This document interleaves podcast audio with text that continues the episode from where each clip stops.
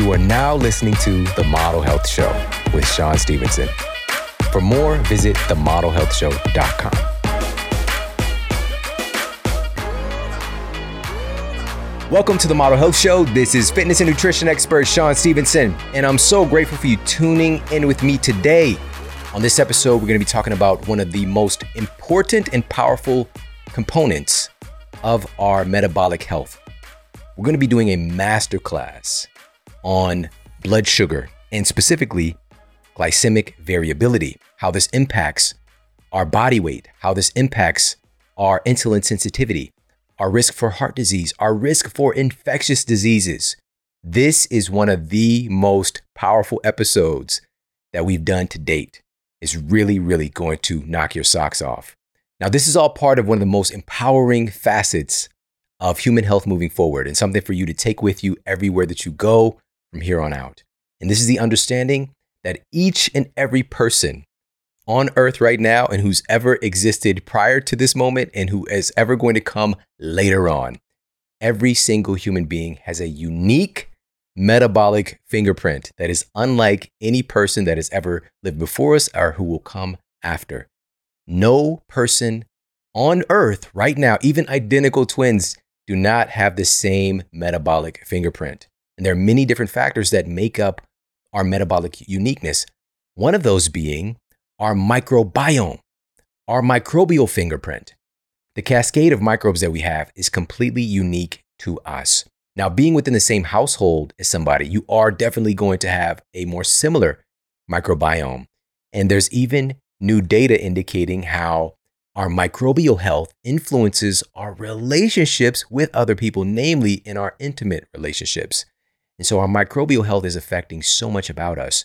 And a big part of that is because every single one of our bacteria that we're carrying, the trillions and trillions upon trillions of bacteria that we have in and on our bodies, each bacteria has its own genes. That's right. Every single one of the trillions of bacteria cells that we have in our bodies has their own genes. And so, if we go gene for gene, over 99% of the genes that we carry within our own human entity are microbial genes. All right. So, they are definitely having an influence on what's happening with our bodies, all the way down to the genetic code. And the spectrum of bacteria that we carry as an individual is going to be unique to us. There's going to be a ratio of different classes of bacteria, for example. Two of the classes that are kind of the most popular are firmicutes and bacteroidetes. All right. Firmicutes tend to be more associated with weight gain, with insulin resistance, whereas the bacteroidetes are more associated with insulin sensitivity and leanness. Now, this isn't a black or white thing, but this is what we've seen in the data that certain bacteria correlate with certain ranges of body composition and overall metabolic health. And so, again, there's paper after paper, reference after reference, indicating just how powerful our microbes are in determining the outpicturing of our health overall, whether it's our metabolic health and our body composition, or even our brain health.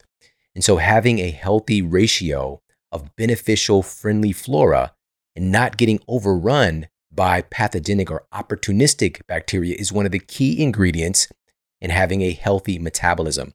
So, dysbiosis is one of the things that has skyrocketed in recent years where opportunistic bacteria are starting to really dominate and control our microbiome. Now, for myself personally, of course, the number one thing is avoiding things that damage your microbiome, that damage your friendly flora. This can range from haphazard use of antibiotics. This could be from the consumption of herbicides and pesticides and rodenticides that all are now scientifically documented to be detrimental to our healthy microbes. Specifically, one of the most popular pesticides in recent years is chlorpyrifos. Now we have peer-reviewed evidence that chlorpyrifos has been found to cause disruption in the expression of your microbial genes. All right, not just killing or damaging your microbiome, but disrupting and creating abnormalities with gene expression of your microbes. Not good. That's not good. And again, this this stuff has been newly invented. A brand new chemical soup, you know, cauldron bubble, double, double, cauldron, bubble, trouble. It's new stuff. We don't even know the long term ramifications, and we're just getting this stuff sprayed on our food as if it's all good, you know? And then we have to try to prove that it's harmful instead of the manufacturer being forced to prove that it is actually healthy eh, or at least inert, you know? And so, again, our, our system right now is a little bit twisted, but again, avoiding things like that, avoiding other common influences that can disrupt your microbial health and cause dysbiosis, even overconsumption of things like chlorine. And I know you're not like, well, I'm, you know, let me go, let me get a sip of that Clorox. You know, let me get a sip of that bleach. I heard it's good for killing viruses. I know you're not that person, but we've got a pretty ample amount if we go and look at how it starts to compile over the, the days, the weeks, the months, the years coming through our municipal water supply. You're consuming chlorine, you know, so these are all indicated. The consumption of hyperpalatable, ultra processed foods feeds pathogenic bacteria. So avoiding those things, but also one of the things that I love and I do on a regular basis to support a healthy microbiome cascade is I drink pu'er tea from Pique Teas. A recent study published in the peer-reviewed journal Nature Communications uncovered that a unique compound called theabrownin, theabrownin, found in this traditional fermented tea, pu'er, has some remarkable effects on our microbiome. The researchers found that theabrownin is able to positively alter our gut microbiota that directly reduces excessive liver fat, reduces lipogenesis of the liver. You're going to understand today in this interview how remarkable this is. All right. Because we're going to be talking about the liver in relationship to fat creation and blood sugar and more. So keep an ear out for that. But this is one of those things that's found to have a positive influence on the microbiota that control these things. Another study published in the Journal of Agriculture and Food Chemistry found that pu'er may be able to reverse gut dysbiosis because it's been found to dramatically reduce ratios of potentially harmful bacteria and increase ratios of beneficial bacteria. But the quality matters a lot. Regardless of the tea type that you might be drinking, some of the commonly found things in conventional teas, even if they're organic, microplastics, heavy metals, pesticides, even if it's organic, just the cross pollination, toxic molds. Most companies are not testing for these things, but I drink the Pu'er from Pique Tea because they do a triple toxin screening for the highest levels of purity. And it's wild harvested, so that antioxidant concentration is even higher, more robust one of my favorite things. Head over there, check them out. You get a special 10% discount. It's exclusive with the Model Health Show. Go to piquetea.com forward slash model. That's P I Q U E T E A com forward slash model and use the code model at checkout. And you're going to get 10% off their incredible pu'er and also their amazing, their matcha off the charts. Nothing else could even touch it.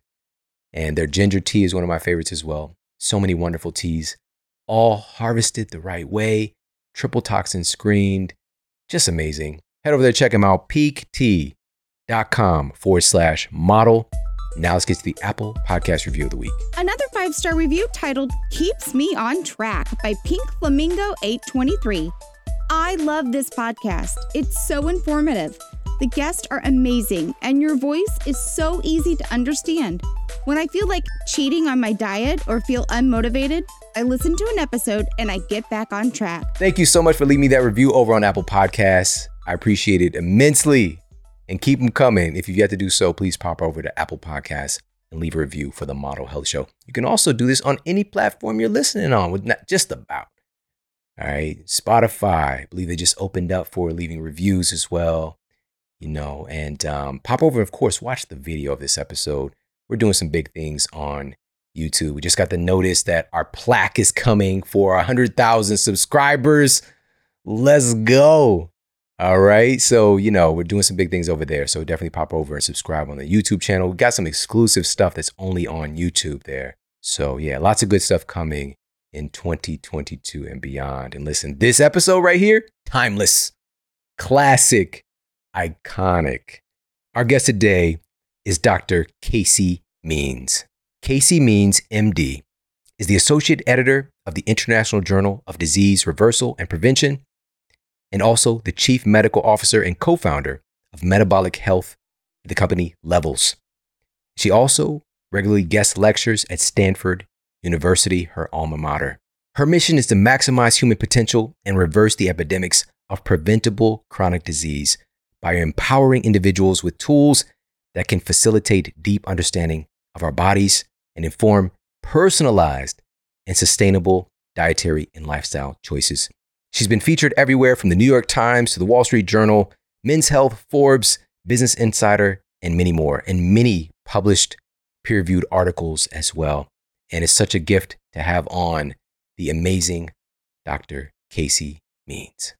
Dr. Casey Means, welcome to the Model Health Show. Shawn, thank you so much for having me. It's my pleasure.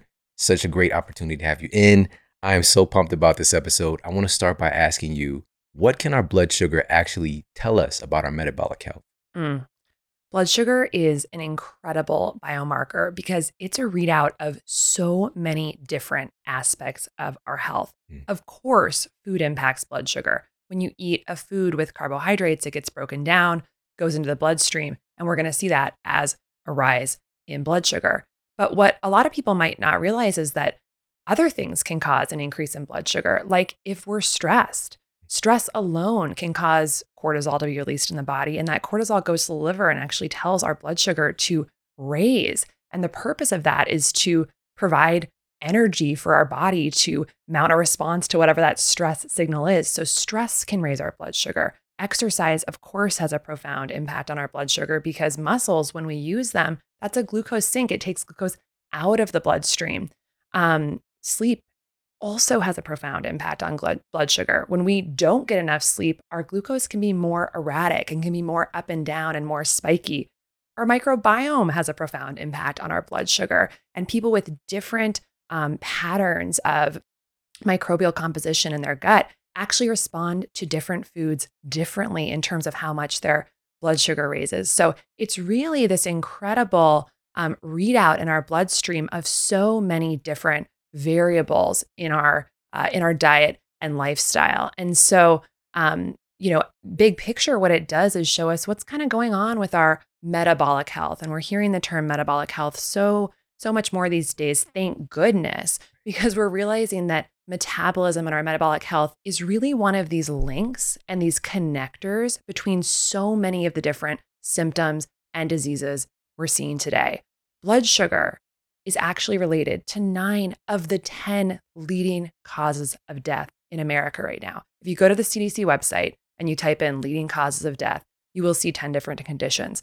And nine of the 10 of them are either directly caused by elevated um, or dysfunctional blood sugar or are worsened or accelerated by dysfunctional blood sugar. So you're going to see things like, of course, type 2 diabetes, which clearly is linked to blood sugar, but also things like cancer, and Alzheimer's dementia. Alzheimer's dementia is now being called type 3 diabetes because it's so linked to blood sugar. You're going to see heart disease, which is directly linked to blood sugar. Um, but you're also going to see things like um, respiratory infections. We know that respiratory infections, even things like influenza, these the mortality and morbidity in these conditions are much worse in people with unstable blood sugar. So, blood sugar really is something that all of us need to um, be aware of what's going on inside our own bodies um, in terms of where our blood sugar stands. And I know you've talked about this on your show before, but right now, 128 million Americans, that's almost 50% of the country, have type 2 diabetes or prediabetes. So, clinical dysregulation of blood sugar. If you're an American adult, you're just on a trajectory uh, towards towards getting a blood sugar problem. And the vast majority of these cases are totally preventable, and they are so linked to increased morbidity and mortality from chronic disease.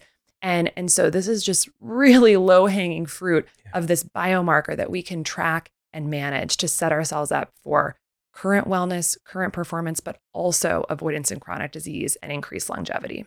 It's so powerful. That number is baffling. We're talking, we're knocking on the door of about 50% of our society having type 2 diabetes or pre-diabetes, we're very, very close.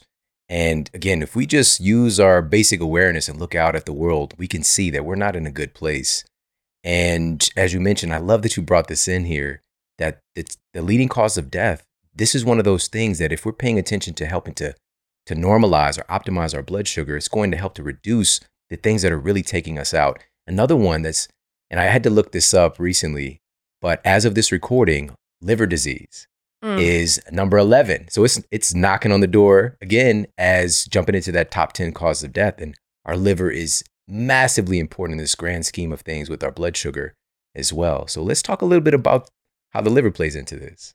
The liver could not be more important when we think about blood sugar. This is really the one of the key organs in our body that helps us manage our metabolism, that helps us process energy in the body. It's an organ we don't think about all the time. I don't think we're all walking around thinking about our liver, but it's one that we should. We should be thinking about our liver health really every single day. And one of the key things here is actually uh, not just glucose, but it's fructose.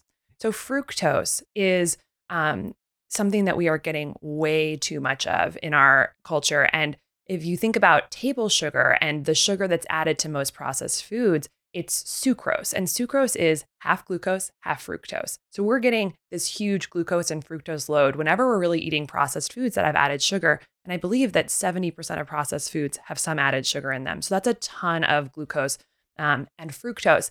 And what fructose does is it goes straight to the liver. And as it's broken down, it actually creates a byproduct called uric acid. So fructose gets broken down, creates uric acid. And that uric acid in the liver actually goes into the mitochondria, which are the little energy producing factories of the cell. Um, and it causes oxidative stress. It causes this damage to the mitochondria that makes our mitochondria less effective at doing what they're supposed to do, which is producing energy. It creates cellular dysfunction in the liver. And so instead of actually processing glucose effectively, the mitochondria, when they're dysfunctional, will turn glucose to fat. So then we get fat buildup in our liver cells and we get fatty liver disease, which is now affecting over 30% of American adults. It's this silent epidemic that's happening where our livers are essentially um, becoming dysfunctional because of this huge amount of fructose that we're eating, therefore causing oxidative stress in our mitochondria, poor glucose management, shunting glucose to fat, creating organ dysfunction. And then what happens is our liver becomes insulin resistant. That fatty liver disease causes insulin resistance in the liver. So now you've got this organ that essentially is resistant to this hormone insulin. And for I think probably most of your listeners are very familiar with what insulin does, but when glucose goes into the body, insulin rises to help glucose be taken out of the bloodstream, shuttled into the cells for use. So if the liver is more insulin resistant because of what's happening with fructose, your body's having to produce push out more insulin to get the same amount of glucose into the cells. So now you've got um, basically dysfunction in taking glucose out of the bloodstream and into the cells because of that insulin resistance. So, because of table sugar, because of sucrose, because of this massive amount of sugar that we're eating in our diets these days, we're creating liver dysfunction, which is then causing and worsening glucose dysfunction all through this web of insulin resistance.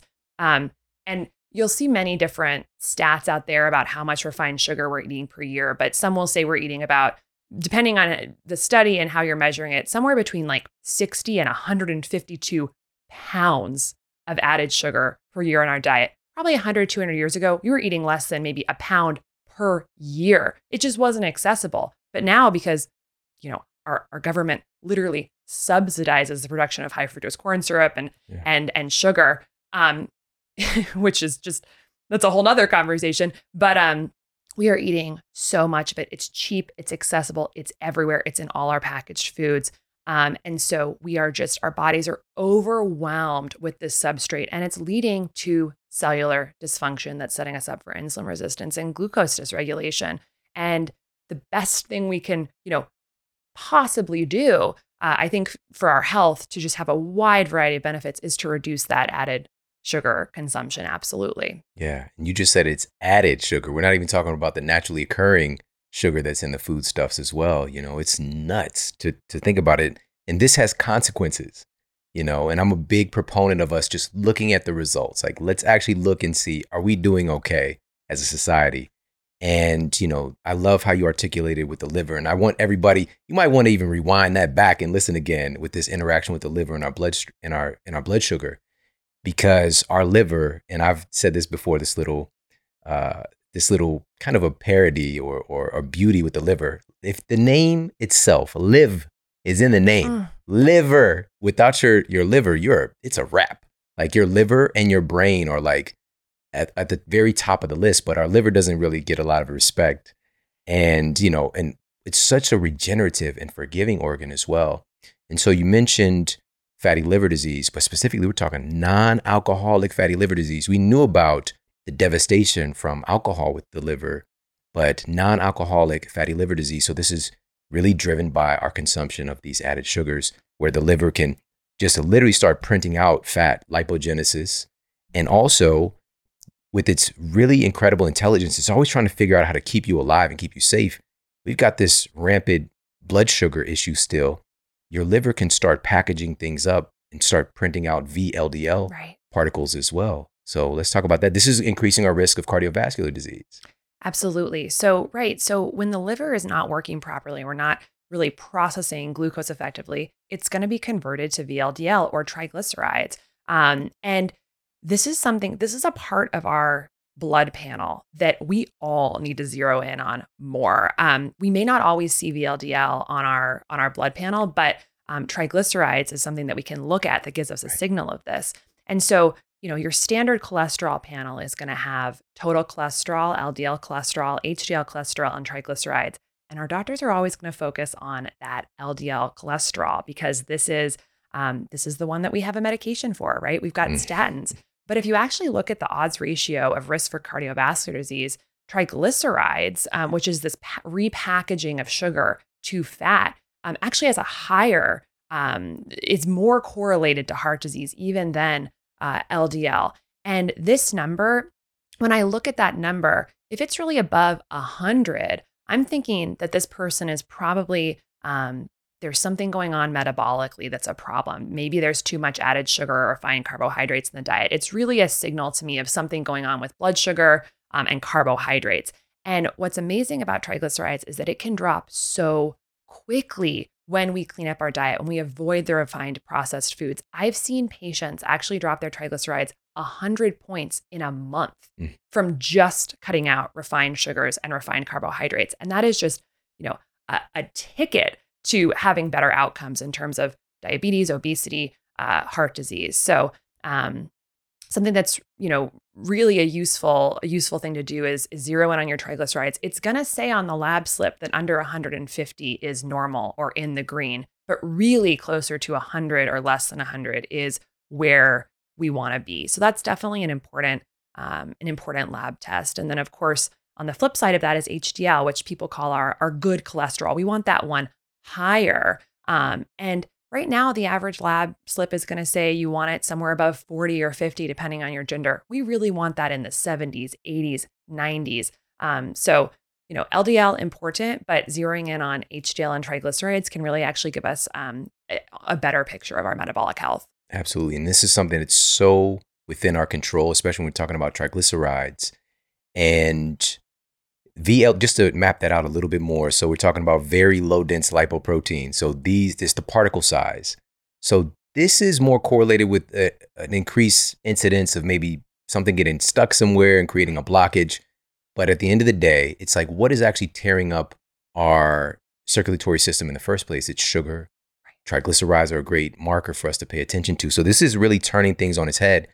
And I just want to dig a little bit deeper here because cardiovascular disease, contrary to popular belief, is still the number one cause of death in the United States overall. Right. And in this past year, in, in 2020, uh, well, now we're jumping into 2022, but in 2020, on average, we were seeing about 630,000 deaths from heart disease the last couple of years prior. It jumped up to almost 700,000. And you've heard barely heard a peep about it. And a big causative agent here if we're looking at when we think about cardiovascular disease, I'm going off of what I was taught as well. We're looking at blood pressure, right? We're thinking about hypertension, and we're not thinking as much about the blood sugar, right? But it's the same blood, you know, it's the same circulatory system that's handling all this stuff. And so, could us t- targeting and helping to modulate and improve our blood sugar could that help to dramatically reduce our risk and just these the number of people we're losing from heart disease? Oh, I mean, unquestionably, um, glycemic variability, which is the the sort of fancy term for basically just big ups and downs swings in your blood sugar. So you're gonna your blood sugar is changing all the time in relation to what you're eating and and what you're doing. Um, again, it's a readout of many different things like your stress, sleep, exercise, food. When it goes up and down in big peaks and valleys, um, that's called increased glycemic variability. And that's an independent predictor of developing heart disease.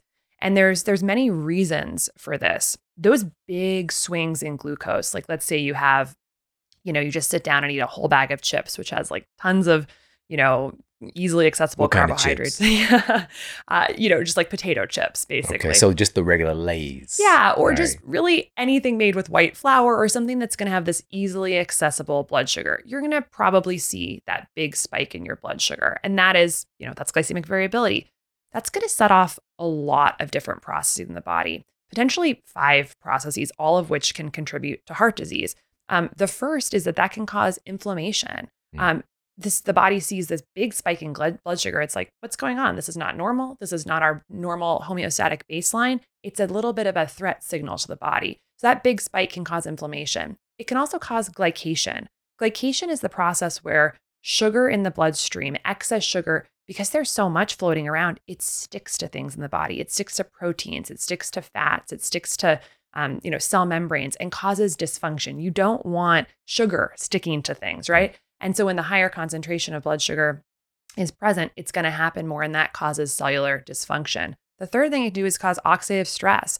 This is uh, met- met- metabolic processes. Um, when the body's sort of working harder metabolically, it's going to create um, metabolic byproducts that are actually reactive, free radicals, and Mm. that that is called oxidative stress. So increased glucose can cause more of that, which we know is also one of the sort of pathophysiologic root causes of heart disease. And then the fourth thing it does, of course, is cause the body to release insulin. A big glucose spike is going to cause a big insulin spike. And typically, the insulin spikes are pretty proportional to how big the glucose spike is. And so, that again is the hormone that's telling the body, get the sugar out of the bloodstream into the cells. Insulin is that, you know, key that unlocks that ability. And when we have that big insulin surge um, over time, like we talked about earlier, that's going to generate insulin resistance over time because the body sees mm-hmm. so much insulin floating around. It's like being forced to drive so much glucose in the cells. The cells are like, whoa, stop, this is too much. And it actually puts a block on that signal. And the body's like, nope, we got to get that glucose into the bloodstream. So the pancreas, the organ that secretes insulin, starts pumping out more and more and more insulin to drive the sugar into the cells. But that whole ratcheting up process, that insulin resistance, that's really what drives us towards glucose instability. And insulin, aside from driving glucose in the cells, has many other effects in the body. So when it rises, that has an impact on things like heart disease because one of its functions is like it's a pro-growth signal. It's a a signal that tells cells to kind of uh, to grow. It's anabolic. Mm. Um, and one that one place it can do that is in the blood vessel walls. It can create you know endothelial blood vessel growth and dysfunction, kind of narrowing, and that of course can be related um, to heart disease. So so there are, you know, all these different things that happen just from blood sugar spikes that can lead to um, to heart disease. And yet, how often do we hear about blood sugar as a thing that can improve heart disease outcomes? Very rarely. We actually hear so much more about salt and how that can impact Right. things. But you know, in my opinion, um, one of the best things, absolutely best things we could do to reduce our heart disease risk is to get the blood sugar into a much more stable, sort of gentle rolling hills um, situation, not the big uh, peaks and valleys. And that's that's one of the reasons I'm a big proponent of monitoring your blood sugar. Um, is that if you can actually see how foods are affecting your blood sugar, see which foods are causing those big spikes for you, um, you know, therefore causing those big insulin surges, you can learn how to eat in a way that keeps your blood sugar in that stable uh, and more healthy healthy range. Casey, this is the number one cause of death Right. in our country, you know, and this is something we can do something about, but we've really been inundated, even with our very sophisticated level of technology and advancements we've made. You know, we're throwing drugs at the situation, statins, lisinopril, trying to target a symptom instead of like proactively, what are the basic things that our genes expect for us to have a healthy expression? And just to put the icing on the metaphoric cake here, when we're experiencing this insulin resistance, which organ is taking the brunt of this abuse is going to be your liver. Right. You know, trying to manage and figure this stuff out. It's even responsible uh, substantially for the breakdown of insulin as well. So, you know, this just compounds. Everything is existing within the same amazing body of ours, but we tend to compartmentalize things. And what's different about you, and this is what I want to ask you about next, is and so I wanted, if you could share your background and how you got interested in health in the first place. What was little Casey running around like, you know, with a little stethoscope? And also, you know, through your education process, unlike for a lot of our friends and colleagues, we see that, you know, again, we're inundated with a certain way of thinking. You start to really pay attention to human nutrition Mm. at some point. So let's start with little Casey. What got you interested in health? And let's talk about your background and what got you to where you are now. Yeah. Well, little Casey and adult Casey has always been completely in awe of the human body. It's one of the most beautiful, complex systems in the universe. And I've always wanted to learn about and understand it. Um, when I went to Stanford for undergrad, I was so lucky because it was right in the middle of like the personalized genomics revolution. 23andMe was starting, the Human Genome Project was wrapping up. Um, and we were starting to really understand um, that more about our genome, but also that genes are not our destiny. That so many of the environmental factors um, around us, like what we eat, what we put into our bodies, what we expose ourselves to, the environmental toxins we're surrounded by, our sleep, our stress, our exercise, that all of these things actually change the expression of our genome. They change the folding of our genome. It's incredible. Um, and that's something that's, uh, you know, where we have agency. Something about thinking about genes as our destiny takes away agency. But when we learn the impact of the environment on them, we realize there's so much that we can do to get the outcomes we want. So I'm learning about this in in undergrad, and and I one of the things that was really awe-inspiring for me was the study of nutrigenomics, which is which is the study of how food compounds, food chemicals go into our cells and actually change gene expression. So then I started thinking, God, you know, we put a couple pounds of food into our bodies every day. The average American eats one metric ton of food per year. Mm. That is all, you know, we call it food, but what is it really? It's molecular information. It's all just chemical compounds that we're putting into our body that both build our body, but also tell our body what to do. It's so cool. Um, and there's tens of thousands of chemicals in every piece of fruit that you eat. Um, and you know what I kind of started to realize was that there are certain foods that do a lot of good for our genome, and there's foods that don't. Um, and it's often, you know, like the beautiful plant foods that have all these little molecular compounds that go into our cells and do amazing things. Let's just talk about turmeric, for instance. You know, turmeric has uh, curcumin, a chemical compound in it that goes into our cells, changes the expression of the NF kappa B pathway, which is one of our core inflammatory pathways in the body. It down regulates the expression of pro inflammatory genes through this food. That is power to know that because we know, of course, that inflammation is one of the root causes that links so many of our chronic illnesses, not to mention um, a baseline pro inflammatory state is known to be associated with worse COVID outcomes. So we think about like, oh, there's foods that actually can down regulate this in our body. So flash forward um, several years, I go to medical school. Um, and I and then I go to residency and and I, I trained. I did five years of training and uh, head and neck surgery, ear, nose, and throat. Um, and something that really struck me. So I'm four years into medical school, a little over four years into my surgical residency, and I feel very far from that inspired college student that I was that was thinking about all the things we can do in our choices and our behaviors and our food choices to impact our health because what I'm seeing and what I'm noticing is that everything I'm doing as a clinician, as a surgical trainee, is reactive. It's about doing stuff to the patient, it's about waiting until diseases and symptoms emerge and then swooping in and giving a drug. And if a drug doesn't work, a surgery to sort of help manage what's going on. But I'm not doing anything in my practice. And I actually haven't really been trained in my medical training to think about what can the patient do? What can this individual do in their life to optimize their cellular biology to maybe prevent us from getting to this place where they have to go to the operating room. Mm. And that was a real reckoning for me, sort of seeing how reactive the healthcare system is and also how much we really benefit and profit off of being um, reactive. You know, as uh, in our in our current uh, healthcare system, the way the incentives are set up is that we get paid for volume for seeing as many patients as possible, generating as many billing codes as possible, um, and doing things to the patient. You know, surgeries are very, very uh, lucrative, and um, but but built into that structure is to really wait for things to emerge and then react to them. And you know, I just really realized that that's not the type of medicine that I want to be um, practicing. It's very paternalistic. It's reactive. It's not really empowering the patient to um, to stay out of the doctor's office.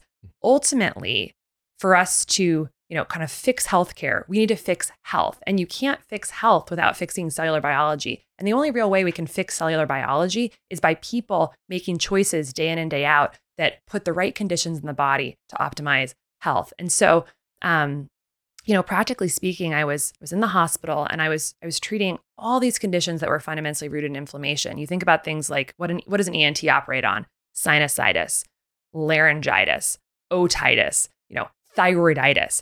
It's like all these itises, that suffix in medicine means inflammation. And not once, truly, was I trained or taught to talk about why is there inflammation? what is causing this inflammation. I sure knew how to reach for my prescription pad and prescribe steroids to tamp down that inflammation. I knew how to bust into a sinus or an ear and suck out pus, which is inflammatory infiltrate, you know, inflammatory um, goo essentially. But I did not know what was causing that inflammation. And that is a problem. If I went to Stanford undergrad, Stanford Medical School, and I don't know why these people are getting inflammation, that's a problem.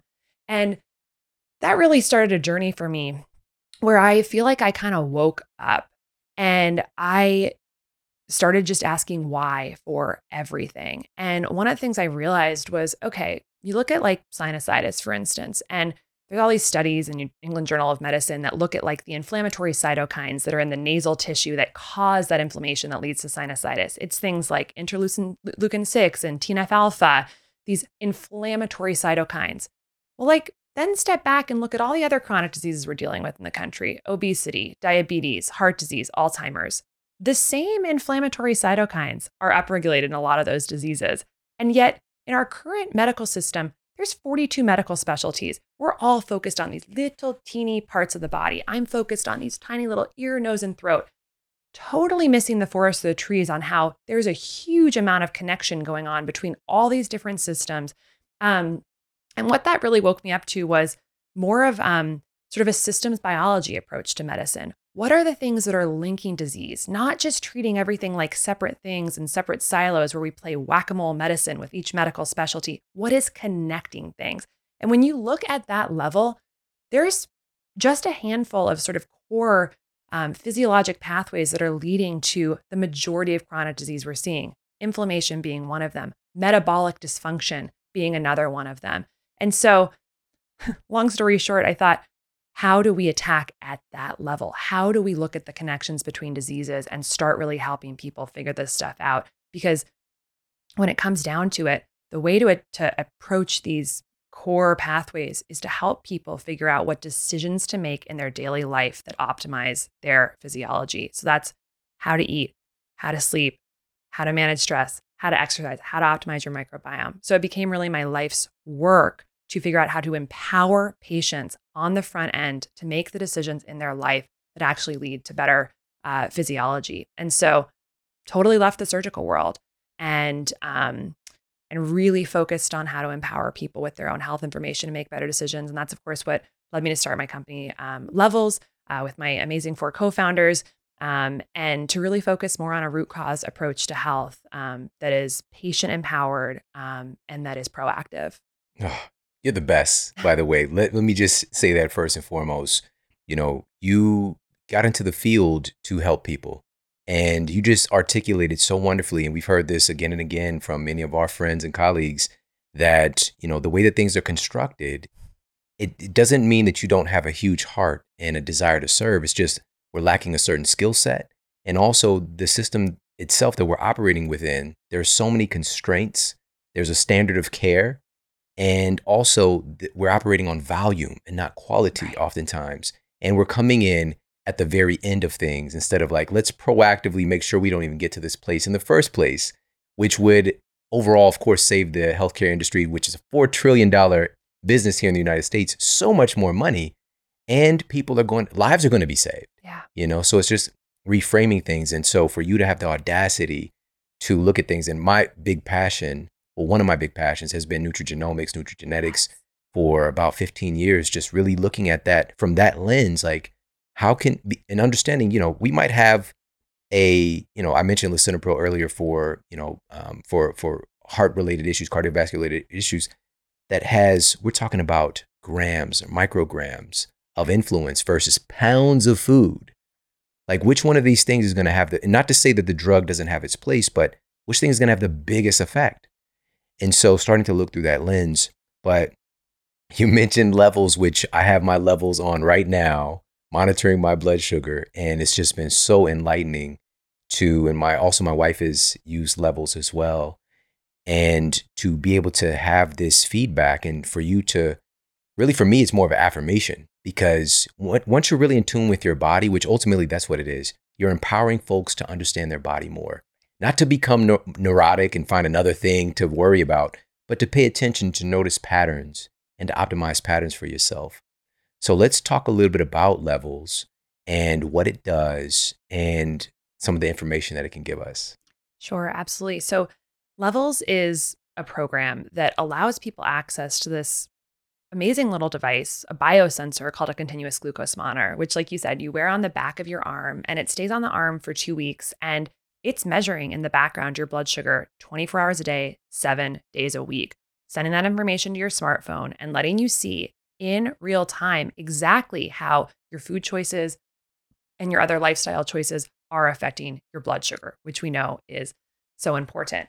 And in doing this, it's really the first time ever that we've had closed loop biofeedback on what we're eating. You know, we've got that metric ton of food per year, and we don't really know what it's doing to our body. If we go into the doctor's office and let's say our blood sugar is a little bit higher or our cholesterol is a little bit higher, they're going to say, oh, you know, eat better, exercise more. Um, but what does that mean? Like, we, it really doesn't give us a lot of control or power in understanding things. And, um, you know, something, a stat that's really fascinated me is that 49% of Americans go on a diet each year. So there 49% of Americans are trying to do better with their diet. And yet as a country, we are just getting sicker. We are getting heavier. Our life expectancy is going down. Um, we're getting more depressed in the face of rising healthcare costs. So there is an effort outcome mismatch. And I think one of the big reasons that's the case is because we don't really know what the food we're eating is doing to our body. And unfortunately, we have to rely on generic recommendations from our doctors or we follow, you know, a nutritional ideology. And we've got, of course, these warring voices in the healthcare space about, or I'm sorry, in the nutrition space about what we should eat. There's the nutrition wars going on. So it's very confusing. And confusion makes people doubt their choices. And then we've got this rampant food marketing culture that can basically say anything they want on the boxes um, you know eh, without us really knowing what what the truth is. And so in the face of that ecosystem having this kind of closed loop relationship where you can eat a specific food and know exactly how it's affecting your blood sugar this key metabolic biomarker in 10 minutes and maybe you've been dieting for 30 years and nothing's working, you know, and um and then you you eat your breakfast. Let's say you eat oatmeal with a little bit of blueberries and brown sugar, and you see that your blood sugar goes up 80 points, which would be a really really high rise. You can say immediately in in one time of just checking this food with your continuous glucose monitor, "Oh, this food isn't working for me." This food is likely causing a big insulin surge in me. And we know that one of the many functions of insulin is that it blocks fat burning in the body.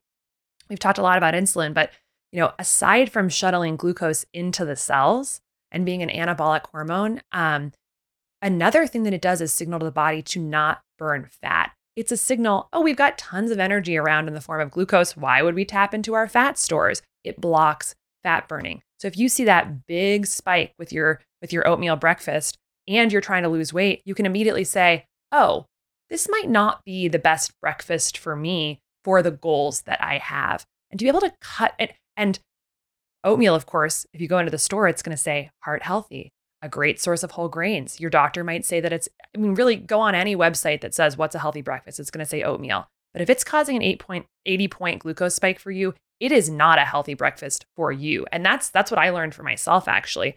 You know, I I had about a 75 to 80 point rise from just totally plain oatmeal. So, no question, it's not a heart healthy food for me because glycemic variability, big spikes, independent risk factor for heart disease. I'm putting my body through this roller coaster, not to mention after a big spike like that, usually what you have is a crash, you know, because your body's released all that insulin, that huge insulin surge. It causes you to soak up all that glucose that just spiked. And often you can have a dip after that. And that's called reactive hypoglycemia after a big spike. And that's often when people feel that post meal crash that lethargy like an hour or two after a meal when they kind of need to take like a nap after lunch or after breakfast that's often when you look at your your data right when you had that dip after a big spike so if you can figure out how to actually stabilize that spike make it more gentle you're not going to have that crash you're going to feel better throughout the day and so so i think the biggest thing is just really figuring out the personalized diet for you and being able to cut through just the super loud voices in food marketing, in the nutrition wars, and figure out what's right for your individual body. Um, and there was this amazing study that came out about five years ago in the journal Cell that was called Personalized Nutrition by Prediction of Glycemic Responses from the Weizmann Institute in Israel. And what they did was they put, they took 800 non diabetic healthy people, they put continuous glucose monitors on all of them. Then they gave them standardized meals. So they all ate the exact same thing, same macronutrients, same calories, same everything. And what you'd probably think would happen based on our conventional understanding of blood sugar is that everyone's blood sugar would spike the exact same amount because they're all eating the exact same food. And if you think about things like the glycemic index chart, what that sort of tells us is that, oh, each food has an inherent property, an inherent quality of how much it will raise blood sugar. But the opposite happened. People were all across the board with the, these these similar with these same foods. So let's say they had these standardized cookies. Some people would have no glucose response to it. Other people would go up 100 points in their glucose. And some people actually had equal and opposite reactions to two different foods. So if you gave person A a banana and a cookie, they might spike to the banana and be flat to the cookie, and person B would be the opposite. And then they looked at what actually was determining those outcomes, and they came up with like over 100 factors in the body that might um, impact why people respond differently to different foods. Um, and one of the big ones is microbiome composition that we've already, you know, touched on. Um, so this is there. There's this personal uh, personalization of diet that I think can be really, really powerful. And there may just be like landmines that we aren't aware of that are thwarting thwarting our goals, whatever they are, weight, performance, avoidance of chronic disease. With just a quick look at your data, you can kind of figure this out. And I think bigger picture, the thing you really nailed the word. It's about empowerment. You know, there's two different worlds we can live in. There's a world where you live your life based on what people tell you to do and what is normal. And you're kind of at the mercy of, of kind of that external input. Or there's a world in which you can trust your own body, your own data, your own d- intuition, and make choices for yourself. And honestly, that's the world I want to live in. That's power. Um, I think a lot about patients who have to go into the doctor's office and kind of wait for the doctor to tell them what's going on with their own body. Each year, their doctor might say, "Oh, your your blood sugar is two points higher than it was last year. Oh, it's two five points higher than it was last year." One day, they're going to go into that doctor's office, and a bomb's going to be dropped on them that you ha- now have prediabetes or you now have type two diabetes. When we have access to our own personal data day in and day out, not only can we figure out things like our diet, but we also can understand the trajectory of our health better. We own that process now. And the idea that someone could actually have that information and never go into the doctor's office and have this surprise bomb dropped on them they go into the doctor and they say, Oh, I know what my blood sugar is, and it's in a stable and healthy range, you're guaranteed to not have some bomb dropped on you. And that is so exciting to me. That really changed the relationship between um, patients and doctors. Um, and it just it just really thrills me to think that patients could have more agency and empowerment in the face of this unfortunately several industries that in some ways benefit off us not having that information obviously the food industry certainly um, you know benefits us not really knowing what's how the food is affecting us. And then the healthcare system you know benefits from us um, you know not not being able to access this data ourselves where they are in control of ordering the labs and you know prescribing the medications and what's whatnot. So it just really excites me to think about a population that has more information and can make these choices for themselves. Yes and this is a great use of technology you know something that's empowering and you know I, I love that you you put emphasis when you said these words when you were talking about the trial you ran plain oatmeal you said this is the response for me which it could be different for someone else and this is what it's all about. Personalized nutrition is the thing I've been prior to the model health show being in existence when I was, you know, in my in my private practice, that was a thing that I was advocating. And I just thought it was obvious. But I got to be honest, in the beginning, if I was into something, that's what the patient would be into. If I'm like vegan raw food, that's what you're going to do because I think that this is the greatest thing ever. If I'm keto, that's what you're going to do because I think it's the greatest thing ever.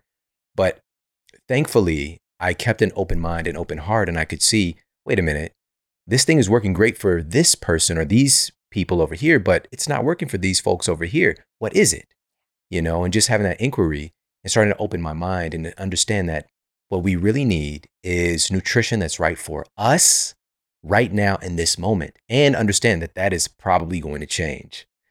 And so this this is where we start to get equipped with tools like this and that data and the study from the Weizmann Institute is so fascinating. I actually talked about it in my latest book, And Eat Smarter, because it is so eye opening and also empowering for us to understand hey, we've got all these great diet frameworks, and there's a lot of infighting taking place because everybody thinks that their diet framework is the end all be all.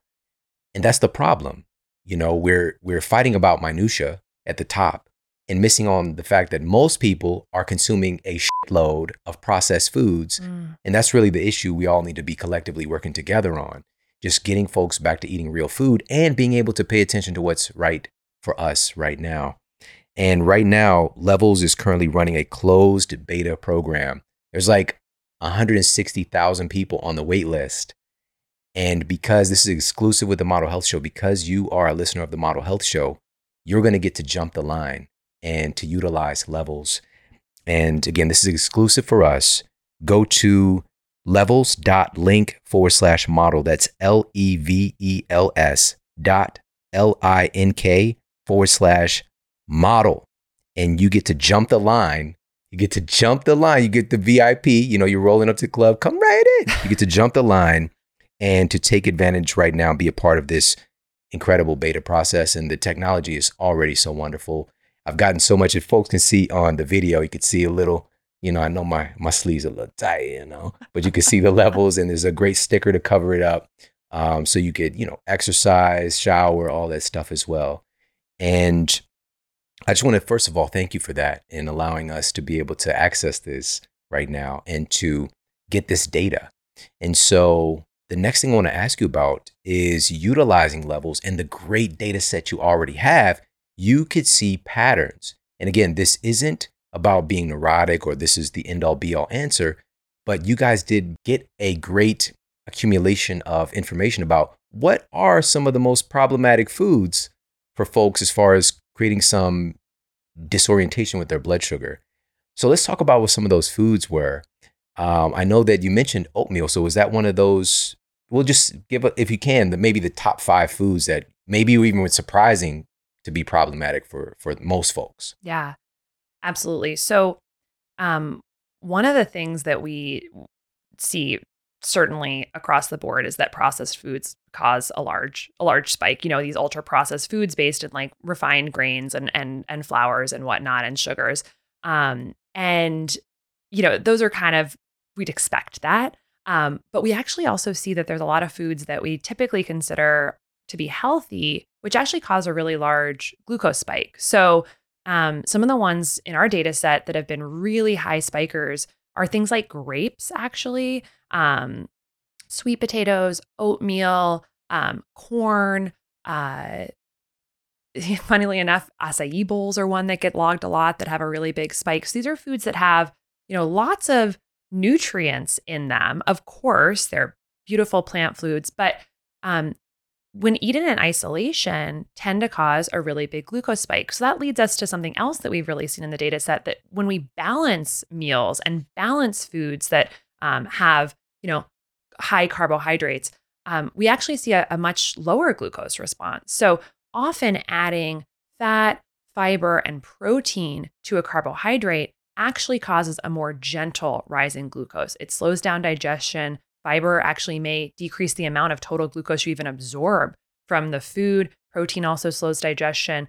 And so, balancing foods um, and meals uh, with other macronutrients and not eating naked carbohydrates um, is something that's really helpful for a lot of people. The difference between an apple alone and an apple with a little bit of almond butter and maybe some chia seeds sprinkled on top is actually can be a really uh, big difference. And that's why I see, think we see something like grapes being such a high spiker. Grapes are something you often just sort of eat by the handful on their own. You're not really pairing it with um, a lot of other protein sources usually or, or, or, fat or fiber. And so we just see these really, really big um, rises. But Another thing that we see that's really kind of interesting is how you can take kind of like a food category and see that there's quite a big spectrum in responses. So, for instance, like sushi, uh, if people who just log sushi in the levels community tend to have quite a large glucose spike, like well over 30 milligram per deciliter rise after sushi. But people who log sashimi, you know, which is of course this fish without the rice, another thing you could order at a, at a Japanese restaurant, have a very low glucose response, less than 10 milligrams per deciliter. So maybe that kind of gives us the um, information of like, hmm, I'll order more sashimi and like less of the rolls with the rice. And then there's this whole new category of sushi that some people are doing, which is like cauliflower rice sushi, which actually tastes totally delicious. And I make it at home and I love it, which has virtually no glucose response, even though you're still getting like this, this you know, these beautiful sushi rolls. And so it helps you kind of think through what am I going to order at a restaurant if my goal is to keep my glucose more stable, more flat. Similar with um, one that's really fascinated me is um, nutrition bars. So like you go into Whole Foods or Erewhon or whatever, and there's like a hundred different bars you can get, like Luna bars, Clif bars, Bulletproof bars, Quest bars. There's so many how do you choose? You know, you're just like looking which box is prettiest, which has the best claims on it, whatever. Well, we can see in our data set just like a total spectrum from bars that have virtually no glucose response to bars that have like really high glucose response. In fact, I won't name names right now, but like some of the healthy, you know, nutrition bars that are in sort of like a nice brown paper wrapper that look like you should take it camping or something like that have a much higher glucose response than a Snickers bar. And then there's other bars like the Bulletproof Bar, Quest Bar, uh, Perfect Keto bars that have virtually no glucose response. So, what I get so excited about is thinking that the future of nutrition is going to be people being able to make these choices in the grocery store based on data, not based on food marketing, not being at the whim of these industries who want us to buy this food, but actually making a decision based on data, not only their own data, like the biofeedback loop they've had by testing something and seeing what worked for them, but on population data. What what was the response to this over the over 10,000 people, over a million people? We have 51 million glucose data points in our data sets, 1.5 million food logs that have been logged. The power of people being able to tap into what's happening on a population levels these foods, I think that's going to be the future of nutrition.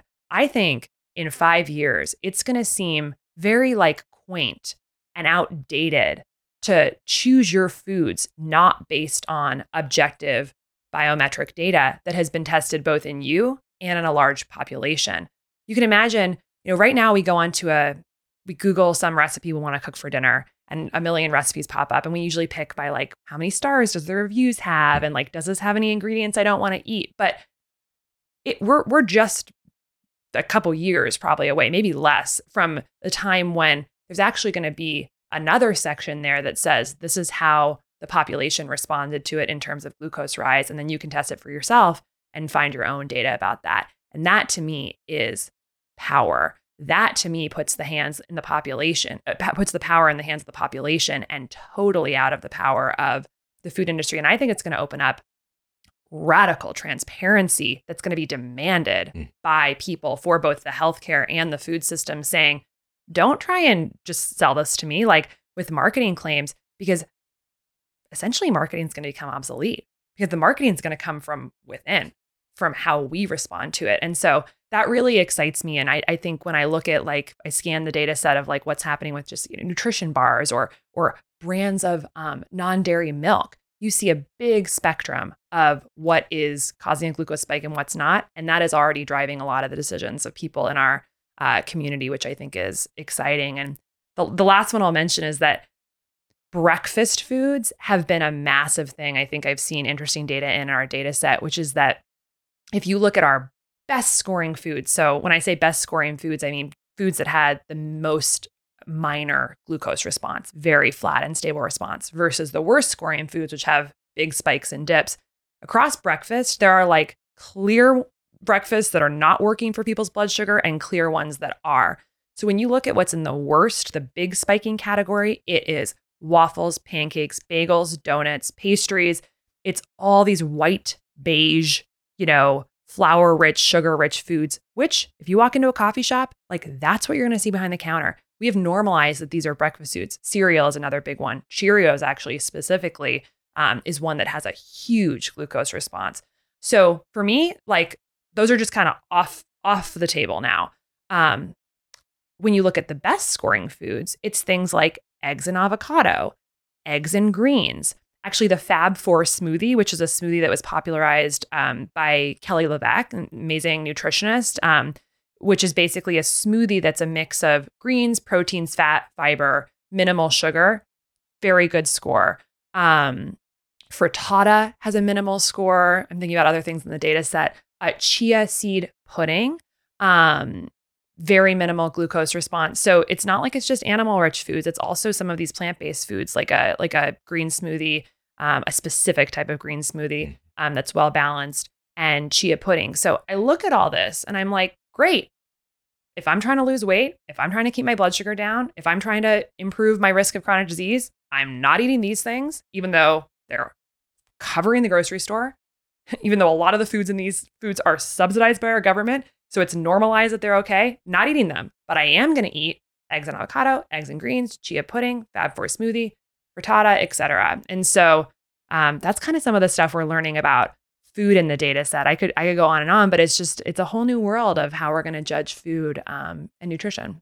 Yeah, this is so powerful. This is taking it from, you know, again, there's still a level of theory when we see a bagel that you know I know that this is really high in refined carbohydrates and you know, added this and that, you know, same thing with the pancake.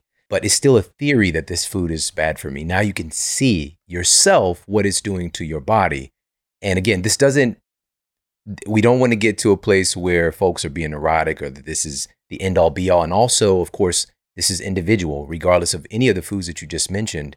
But just being able to get a beat on things, because I think that ultimately what we want folks to be able to do, because we already know that waffle is probably not the best thing for you. But now we can start to listen to our bodies, you know, get to a place where we can listen to our bodies. And if we have the waffle, no, we want to get to a place really, and this is what I think the greatest gift is with levels, is getting your body to a place where there's a healthy metabolic range that your body's staying in with your blood sugar. It's it's it's managing things very well. You're in a good state of health. And so that when you do have the waffle, it's not just totally messing you up. Like your body can kind of clean house, get things back to baseline with with some grace you know? And so i think that that's one of the great gifts. And also you mentioned you know some of these foods that tend to be some of the the biggest influences of derangement potentially again from all your data sets. And i love that you mentioned this. So it's not that the oatmeal is going to be because i know some folks are like not my oatmeal. You'll never take it from me. You know whereas like what if we have the oatmeal and you add some protein along with it or you have the oatmeal and you add some almond butter mix that in there or You've got I'm I love acai bowls. Like I'm super into that. Just the last couple of months, you know, we went to I took my family to Huntington Beach for a little staycation mm. uh, over the summer, and we got some acai bowls, and I was like, I could do this better, you know. And so I was so now I blend the acai with protein immediately. So I'm blended with protein, some nut butter, you know, bring down that that glycemic spike. And now also with levels, I can track this and see it firsthand. And um, you know, it's just such a wonderful thing. And also with grapes, these are foods that we tend to eat in isolation, as you mentioned. So let's take that out of that context. Unless it's unless your body does well with it, which is cool, we got to understand even the grapes that we're eating, they're not the same grapes that are in the, you know, the the historical references, you know. There would be seeds there, you know.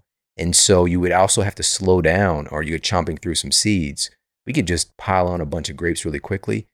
And what if we take those grapes, if you still want to get dabble in some grapes and cut them up, throw them into uh, you know, a summer salad or yes. something like that, you know. So just getting this data and being able to become more intelligent in our choices and creative and expansive. I don't think this closes a door on things. I really think it opens the door for much more. I think you brought up such an important point, which is this is not about restriction or elimination necessarily. This is about awareness. This is about informed choices. This is not about never eating a waffle again, but it may mean that, oh, I'm going to try, you know, Birch Benders keto almond flour waffles instead and see how that works for me. Or I'm going to eat the same same waffle, but I am going to do some things around it that make it work better for my body, like add almond butter on top of it, add chia seeds, take a walk after the meal. Just a simple 15 minute walk after eating a high carb meal can have a significant impact on lowering your blood sugar from that meal. Because again, you're soaking up that glucose out of the bloodstream into the muscles for use. And the really cool thing about muscle is that unlike almost every other tissue in the body, muscle can take up glucose without the action of insulin. Just the muscle contraction alone can can allow for glucose to be taken out of the bloodstream. So it's like a freebie. Like use it, use that, use those big muscle groups and even a 2-minute walk every half an hour throughout the day can statistically significantly decrease your 24 hour glucose levels compared to people who are more sedentary throughout the day. So, this is like just use those muscle groups, do a few squats after your waffle, whatever. And there's so many other things you can do. You could take, for instance, an apple cider vinegar shot before your waffle. We know that vinegar actually um, tends to have an effect of lowering our glucose levels. Um, you could preload your meal with some vegetables, you know, have a little I don't know. It'd be weird to have a salad before breakfast, but not really in our, I think in our world, I, I'd be happy to do that. But put something in the stomach before eating the carbs. So what I'm trying to say here is that there is this whole context around these foods that you can do mm. to um, enjoy that food um, and have less of a glucose um, spike. And so it's uh, it, there's just like a whole toolbox we have to basically minimize that um, that response. So it's not it's not so much about restriction as it is about context, about awareness, and and and you know I, I would say personally in my own life, um, I I really think about sleep and stress as well when I'm choosing what foods to eat.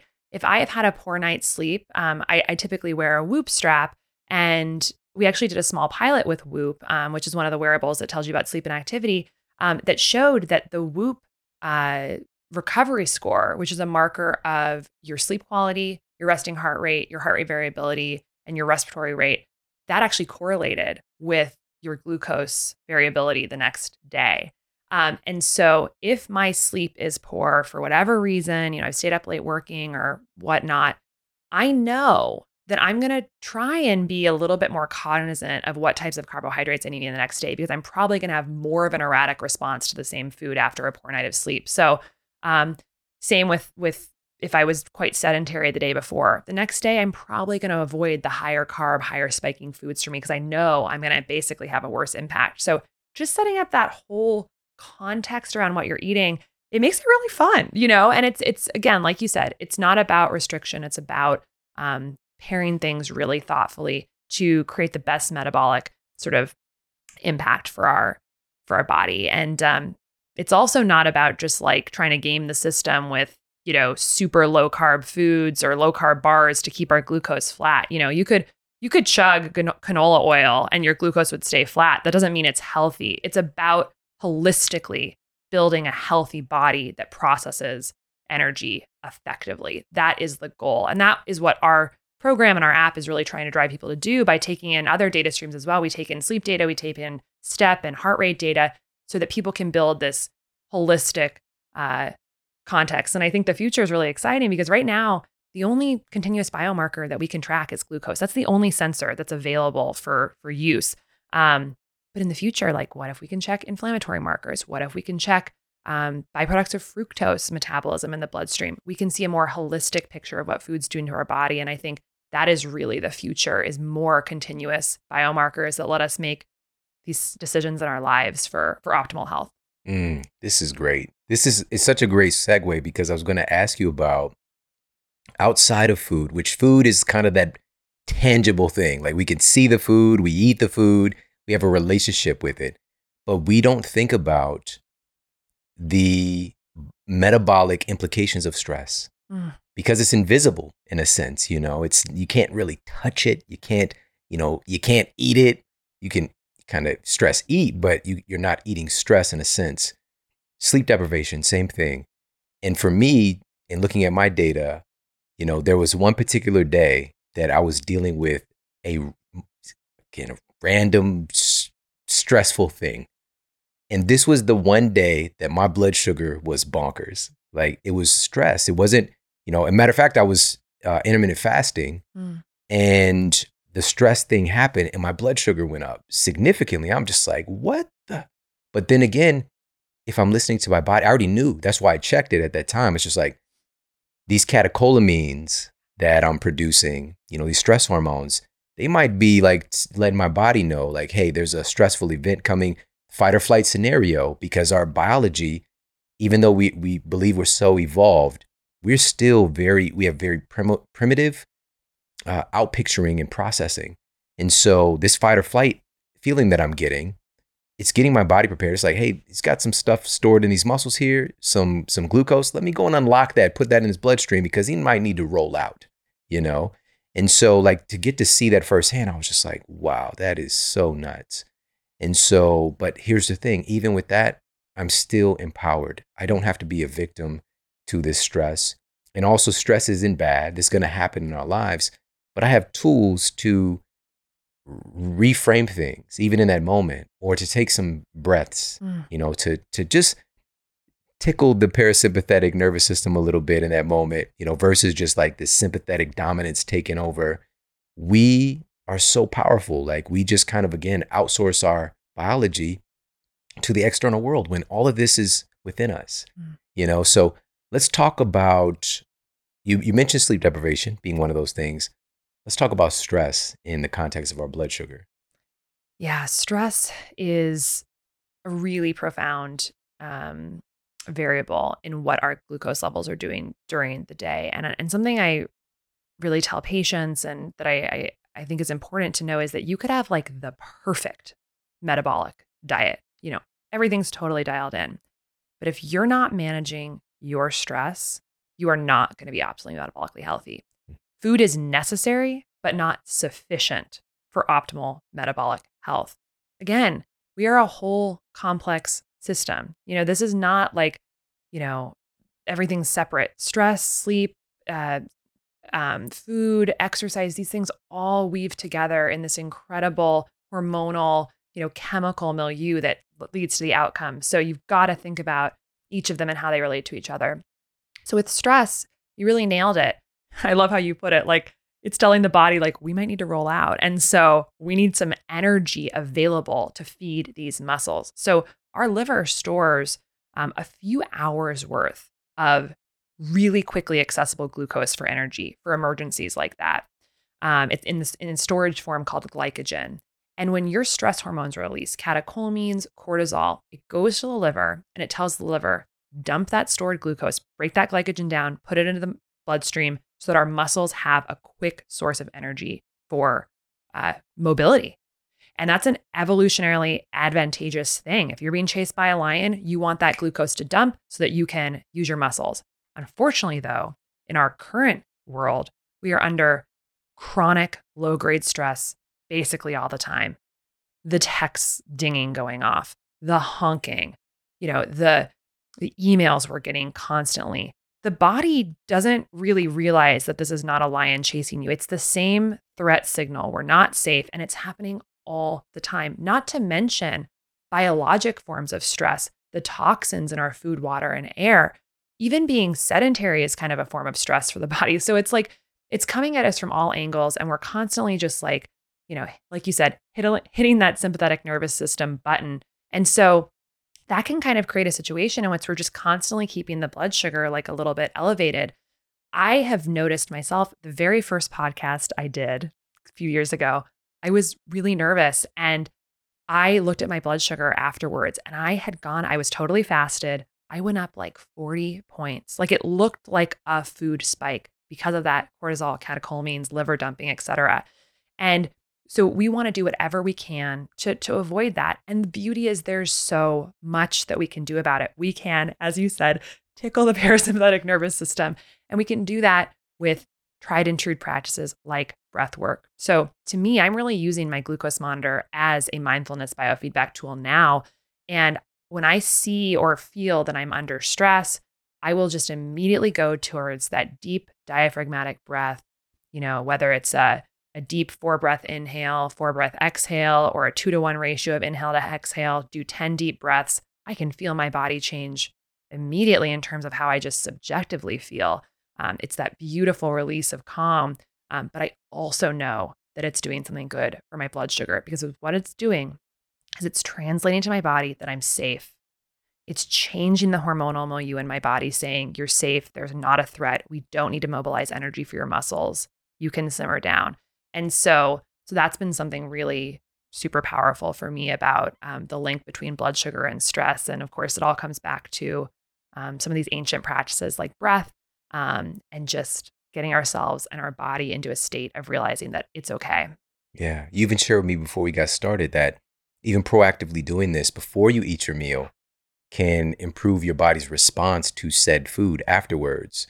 And if you think about, well, first of all, can you share a little bit about that? And then I'll share an example that it reminds me of. Yes, absolutely. So there have actually been research that's shown that in people with type 2 diabetes, just mindful eating, so really getting centered and sitting down and relaxing and taking a few t- taking a few deep breaths and taking a moment to look at your food, appreciate the food, have gratitude for the food, look at the colors, the smells, the textures, um, of, of what's in front of you just for a couple of minutes can actually significantly reduce the glycemic impact of that meal compared to if you just plow into that meal essentially mindlessly, which is how I think many of us eat a lot of the time, eating on the go, um, you know, shoveling food in our mouths while we're eating. I think about surgical residency when I was like, I don't think I had a single meal sitting down for like four and a half years. Like I was on the staircase, like eating food in between surgeries, just shoving the cortisol was high.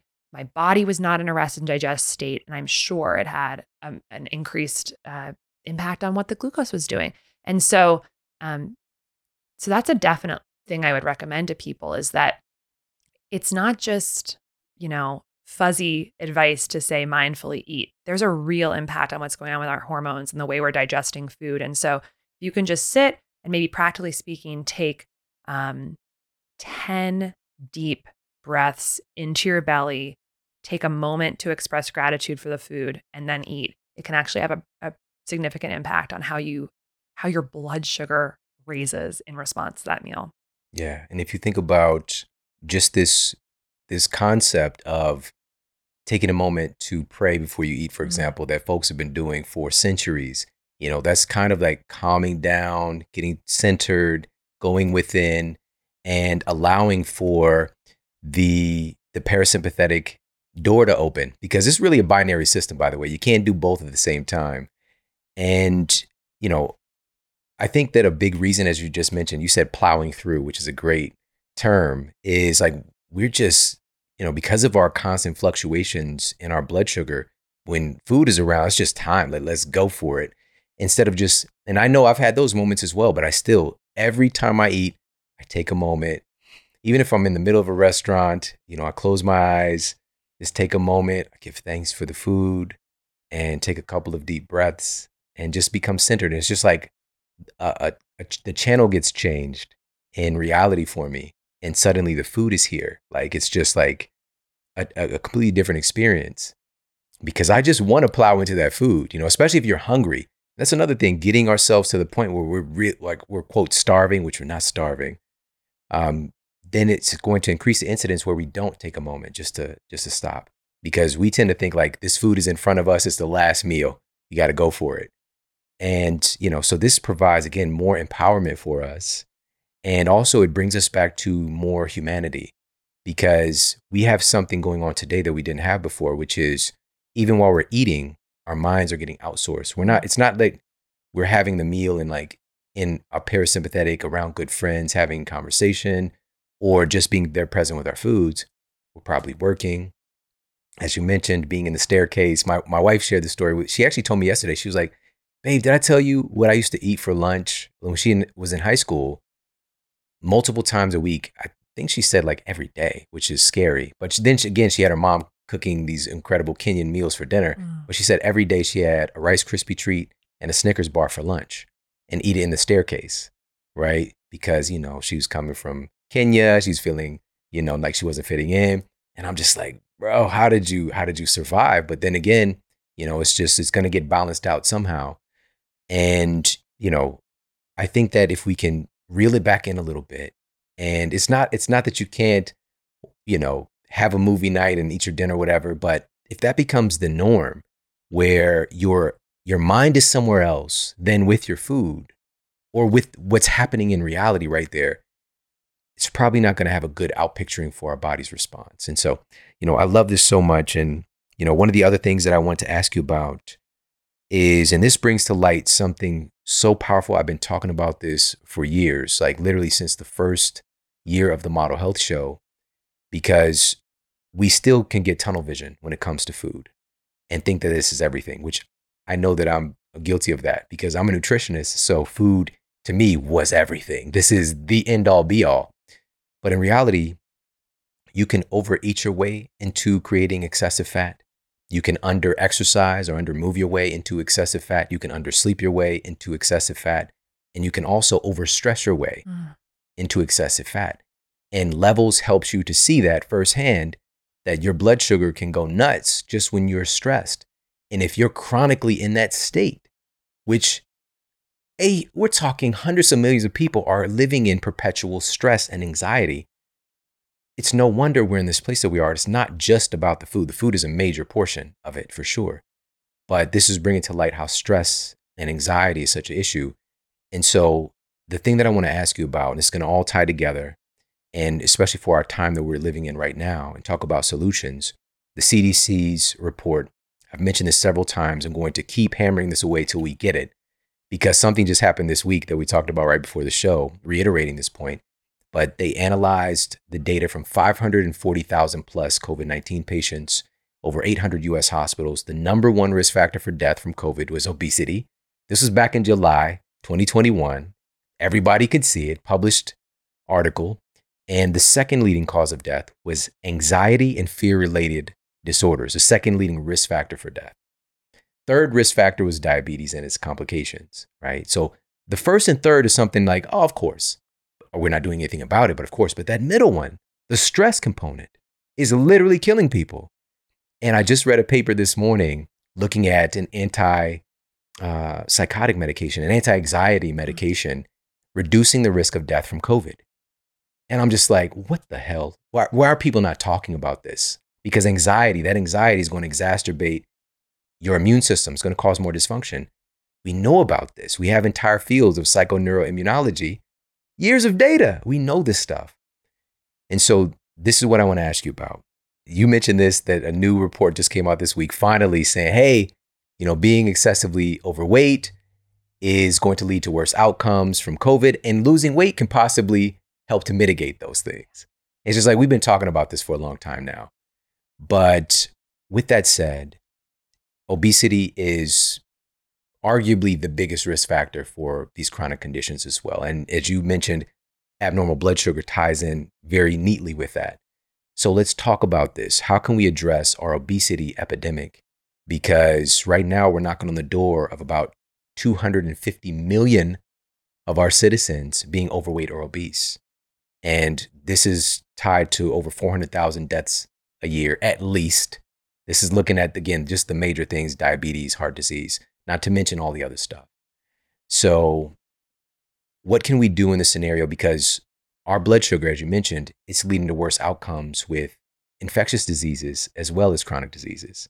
What do you want to see happen? What can we do to get our citizens healthier? Mm.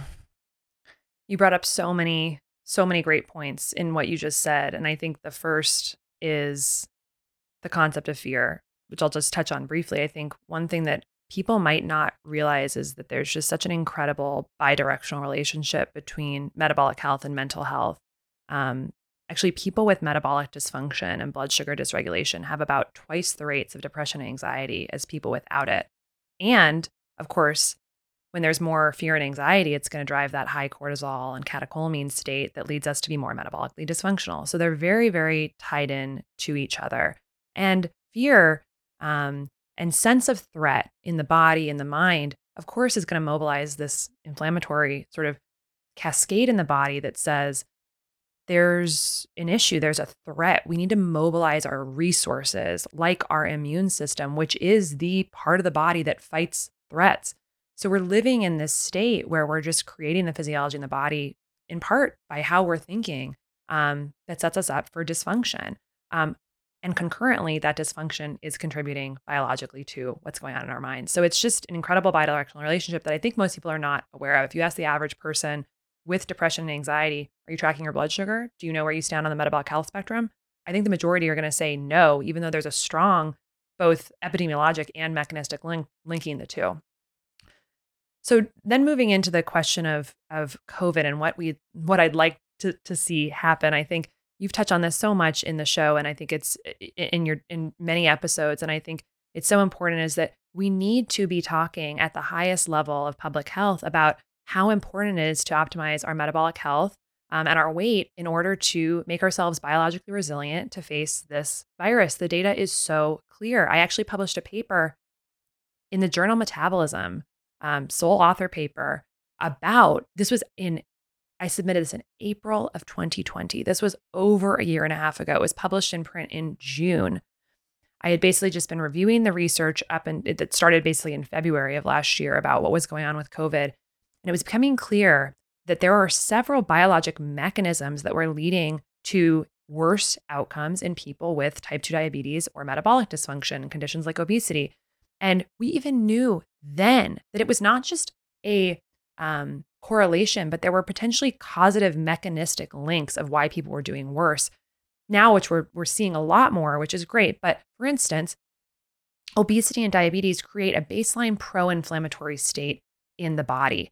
People with these conditions have elevated immune chemicals like cytokines already in circulation. And we know that then when the virus affects the body, it mounts even more of an immune response. And we get this cytokine storm that actually leads to the organ damage. It's the body's response to the virus, this overwhelming response um, that can cause the organ, organ damage that leads to um, such severe morbidity and mortality. So if you're at baseline in that pro inflammatory state with elevated cytokines like interleukin 6 and TNF alpha, then when the virus hits you, you're going to mount that exaggerated response that hits your organs. And this circles all the way back to like what we were talking about with curcumin and turmeric and NF kappa B pathways. You know, there are foods. I'm not certainly not saying that turmeric is going to uh, prevent us from from having poor COVID outcomes at all. There's no research to suggest that, but just the fact that what we're eating has a direct impact on these inflammatory pathways, on the levels of cytokines in our bodies that we know are related to outcomes. So that was one of the the things that was a mechanistic link is increased baseline pro inflammatory state in the body in the setting of metabolic disease. The second is that high blood sugar on its own can cause immune cell dysfunction. Um, basically, for an immune cell to work and to do its job, it has to get to the site of infection in the body. It literally has to move through the bloodstream, out of the bloodstream, into the tissue, and fight the infection and the cells that are infected. And that's a process called um, chemotaxis, which is the cells moving to the site of infection, and phagocytosis, which is actually eating cells that are infected or eating, you know, viral particles, whatnot. And high blood sugar can directly impair the cell's ability to both move and phagocytose um, uh, in, you know, infection. And so we're literally stunting the ability of our immune cells to do their job just by having elevated blood sugar. The opportunity here is is massive. You know, figure out how to keep our blood sugar under better control, and we know that it's going to have positive impacts um, on on the body. And there's several other you know things that have come out, of course, like that in the setting of diabetes, the um, the ACE2 receptor, which may be one of the sites of entry of the virus, is upregulated. So you've got more of these receptors on the cell membranes, maybe makes it easier for viral uh, entry into the cells. We also know that people with diabetes had um, higher sugar in their lung fluid. So like the sugar's everywhere, right? It, it's going to go, and that um, that uh, higher levels of glucose, sort of even in the lung tissue, may have been part of what made um, you know, the lung tissue so affected uh, by the virus in people with diabetes. So all of this I went into in this paper a year and a half ago, and yet, and, and really the call to action was, um, we can talk all we want about masks. We can talk all we want about Clorox. We were talking at that point about like uh, cytokine inhibitors to help stunt the cyto- cytokine response. But none of that, those are all reactive measures. None of those increase biologic resilience. And one of the things that can is getting our metabolic health under control, which has all these multifarious effects on our immune system and how we're going to show up in the face of this um, virus. Not to mention, it's not just about creating readiness and resilience in the face of COVID. Every single flu season, people with type 2 diabetes or metabolic dysfunction have about a five time higher rate of hospitalization, mortality from these respiratory illnesses. So it's not just about this one virus. This is about in the face of any infectious um, agent. We want to be resilient. And so, certainly, um, I think that every billboard in the country should just have five steps of how to stabilize your blood sugar. It's not that hard. And what we know is that even for people with full fledged type 2 diabetes, you can in many cases reverse that condition or improve the condition. That's not something we hear a lot. When I was in medical school, I definitely thought type 2 diabetes was irreversible. That is not true. And for those 80 million people with prediabetes, it's even more likely that you can, you know, reverse the disease.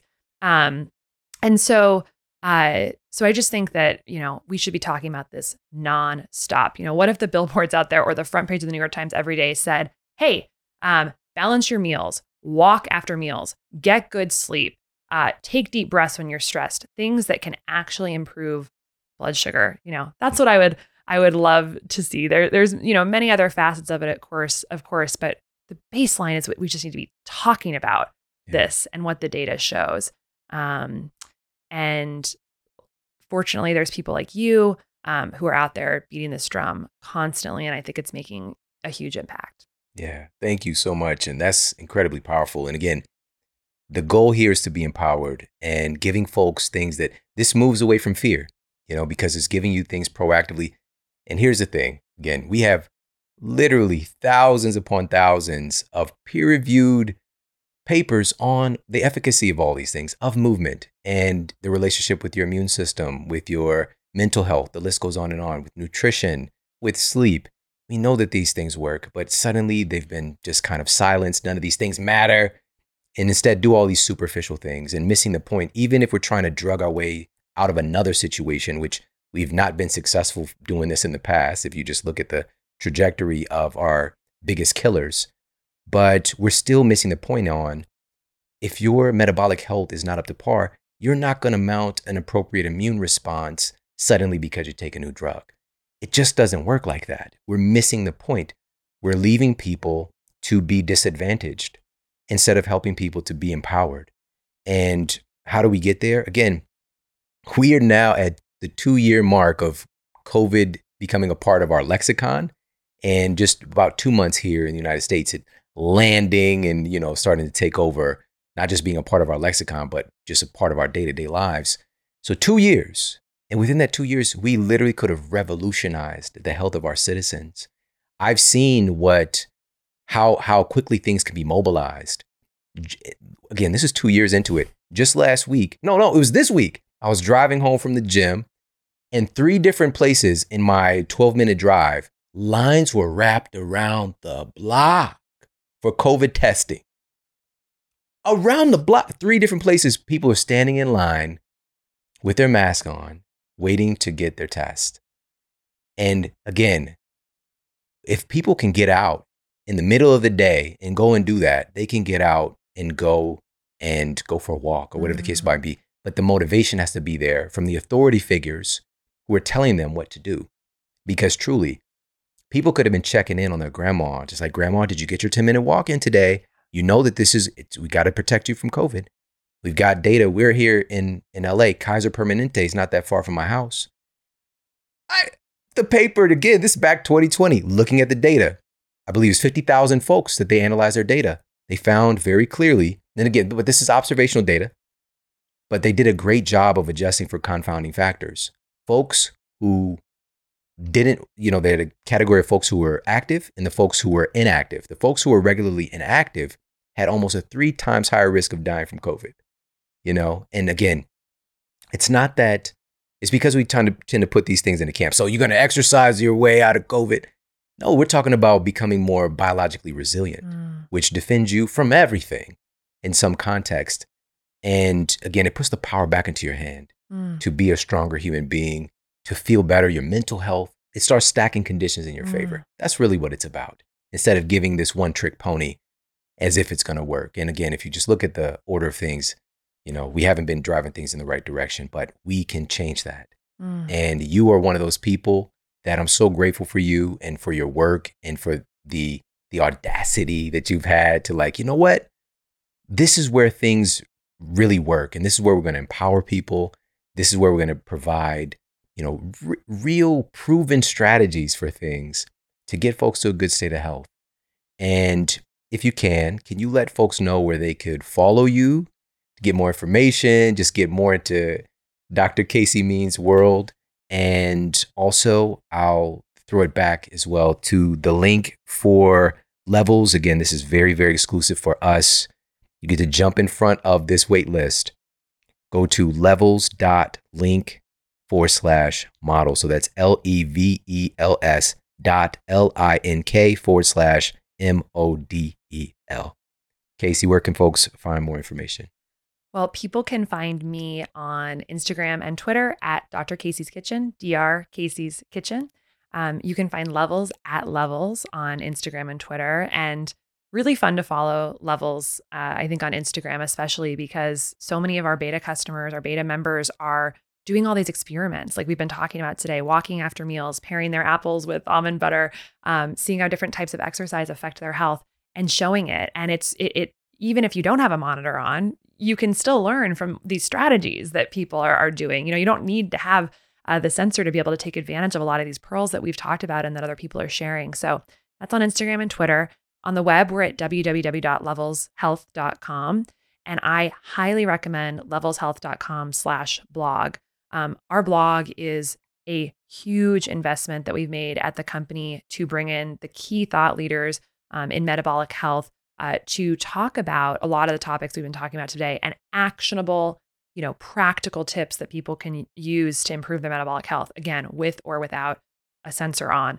Um, and so that's a great resource. Um, and and yeah, and then get on our, uh, you can sign up for our newsletter on the website as well. And we send out some really high quality information about um, how to empower yourself to have the agency in your life to improve and optimize your metabolic health. Awesome. Well, Casey, thank you so much for coming through and hanging out with us.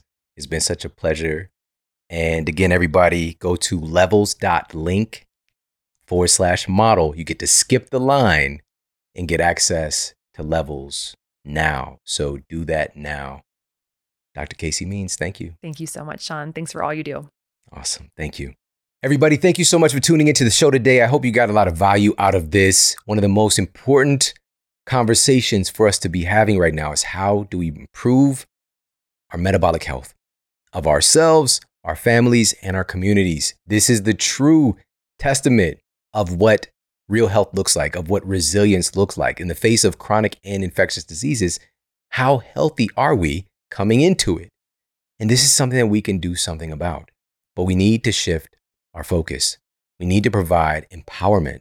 We need to stand on a firm place of logic and utilize things that we, again, we have decades of peer reviewed evidence as to the efficacy of right nutrition, of movement, of high quality sleep, of stress management, and most importantly, of the power of our minds.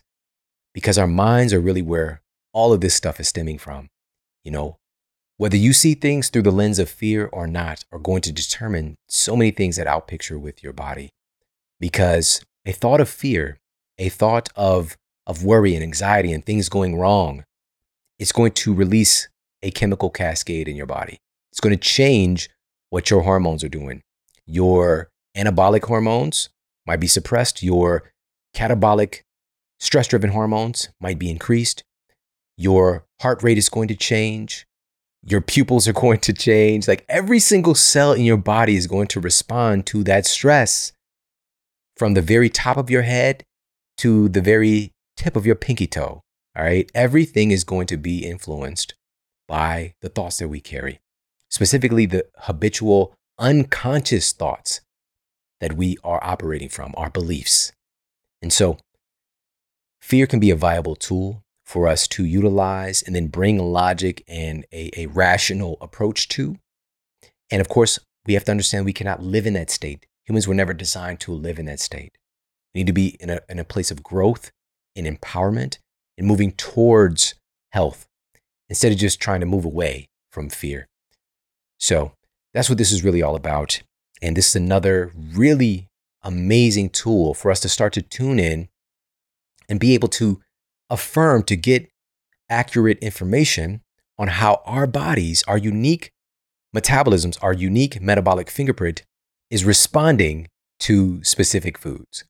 So, this is not about tapping into another thing to be neurotic about or to be in fear of, because there's even a place for you to get spiked out with the blood sugar you know? But most importantly, is coming into it from a healthy state to where our bodies can balance things out. But for most folks, and the truth is, they're habitually living in this dysregulation of their blood sugar. This glycemic variability is just absolutely chaotic. It's just not there, the ability to, to stay stable, to bring things back to a baseline in a healthy state. And so, getting this viable data, this feedback, we can start to pinpoint. And ultimately, what I want to do is to move us to a place where we are listening to our bodies again, not necessarily needing different self quantification things for us to feel healthy. And you don't need any one thing right now, even to do this. But I truly do believe this is one of the great tools that come along in recent history for us to guide ourselves to that place where we're getting viable, empowering feedback and tuning us back into how we feel, tuning us back into being able to analyze and understand the most important data that we exist within, which is paying attention to how we look, how we feel, how we perform. Our bodies are always speaking to us. This is where we live. We live here. And ultimately, our greatest solution, our greatest health, our greatest success is going to be found by looking within, paying attention to the wonderful communication our body's always giving us and unlocking and and opening the door for real health to be a continuous unfoldment versus the alternative which we've seen recently in human history which has been an unfoldment of disease of destruction of degradation. We can turn this thing around. I believe it. And it starts with us making the decision to be the healthiest, strongest, most resilient humans that we can possibly be. I appreciate you so much for tuning into the show today. And if you got a lot of value out of this, please share this out with your friends and family on all the social media platforms. You can tag me. I'm at Shawn Model on Instagram and tag Dr. Means as well. And let her know what you thought about this episode. And you can send this episode, of course, directly through the podcast app as well. I appreciate you so much for tuning in. We've got some epic shows coming your way very soon, so make sure to stay tuned. Take care, have an amazing day, and I'll talk with you soon. And for more after the show, make sure to head over to themodelhealthshow.com. That's where you can find all of the show notes. You can find transcriptions, videos for each episode. And if you got a comment, you can leave me a comment there as well. And please make sure to head over to iTunes and leave us a rating to let everybody know that the show is awesome. And I appreciate that so much. And take care. I promise to keep giving you more powerful, empowering, great content to help you transform your life. Thanks for tuning in.